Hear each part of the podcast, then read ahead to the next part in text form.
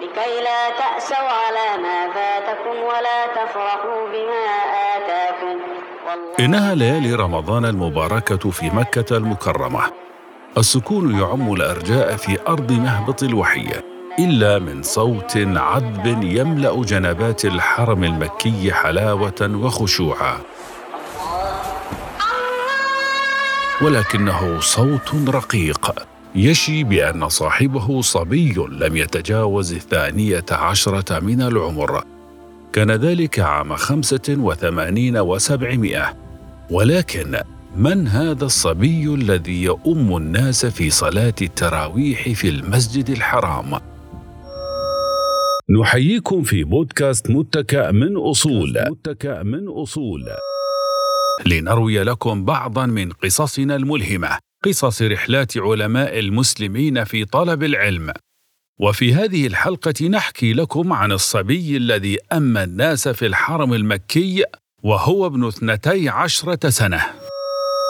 نحكي عن الحافظ الجليل بن حجر العسقلاني. الحافظ الجليل بن حجر العسقلاني.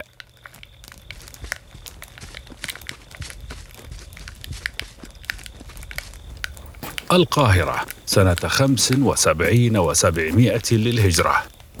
الحزن يخيم على الوجوه. عيناه الصغيرتان البريئتان تراقبان المشهد بشيء من الوجل.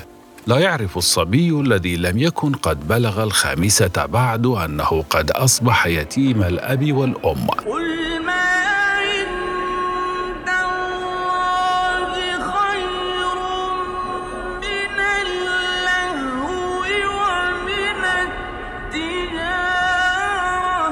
وأنه سيفقد عطف أبيه وحنان أمه وأنه سيكمل حياته من دونهما.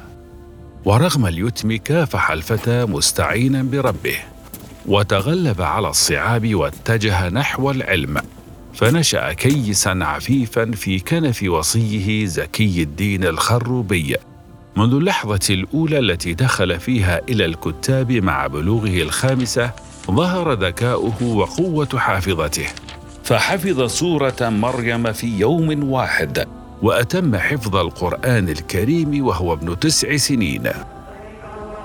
بعدها اصطحبه وصيه الخروبي إلى مكة المكرمة للحج وهناك أما الناس في الحرم المكي في صلاة التراويح وهو ابن اثنتي عشرة سنة. ما أصاب من مصيبة في الأرض ولا في أنفسكم إلا في كتاب من قبل أن نبرأها. لم يغتر رحمه الله بذلك ولم يكتف بتلك المرتبة العظيمة بل عاد إلى القاهرة وانكب على العلم يأخذه عن أهله. فسمع صحيح البخاري وهو ابن سبعة عشر عاما وعني بالأدب والتاريخ والفقه والعربية والحساب وأحب علم الحديث فأقبل عليه وجاب البقاع في طلبه. ولم يأل جهدا في الرحلة إلى المحدثين رغم صغر سنه. فسافر إلى قوص في الصعيد. ثم إلى الإسكندرية واليمن وبلاد الشام والحجاز.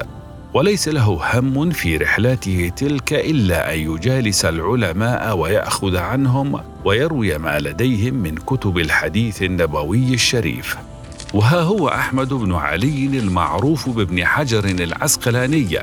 الذي صلى إماما في المسجد الحرام وهو صبي يتيم ابن اثني عشر عاما قد أصبح عالما جليلا ومحدثا بارعا وهو ابن خمسة وعشرين عاما.